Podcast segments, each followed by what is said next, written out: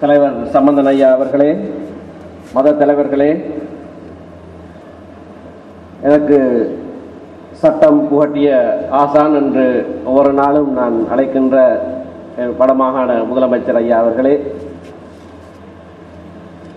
பாராளுமன்ற உறுப்பினர் அவர்களே வடமாகாண சபை உறுப்பினர்களே பெரியோர்களே உங்கள் அனைவருக்கும் முதல்ல என்னுடைய அன்பார்ந்த வணக்கங்கள். வடமாகாண சபை என்பது இந்த நாட்டிலே ஒரு முன்மாதிரியான சபை. ஏனென்றால் நாட்டுக்கும் நாட்டுக்கு வெளியேயும் நன்றாக தெரிந்தபடி முதலமைச்சர் அவர்கள் மாட்டேன் மாட்டேன் என்று சொல்லிக் கொண்டிருந்தவரை நாங்கள் வலிந்து இழுத்து வந்து அமர்த்தின ஒரு முதலமைச்சர். இது அனைவருக்கும் தெரிந்த விடயம். நான் இழைப்பாறை பத்து வருடங்களாக போகிறது.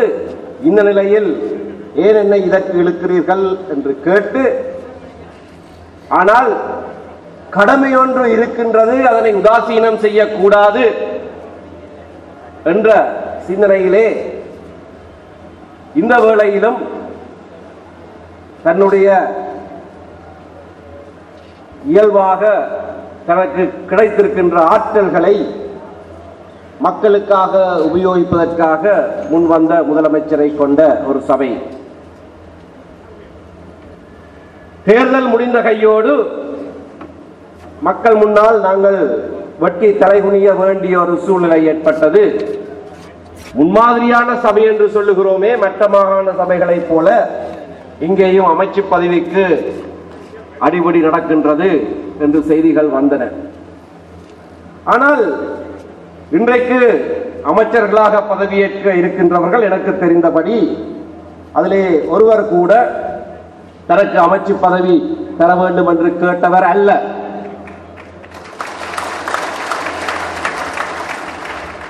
கேட்டவர்கள் சிலர் இருக்கிறார்கள் அவர்களுக்கு அமைச்சு பதவி கொடுக்கப்படவில்லை. ஆகையினாலே இது முன்மாதிரியான ஒரு சபைதான்.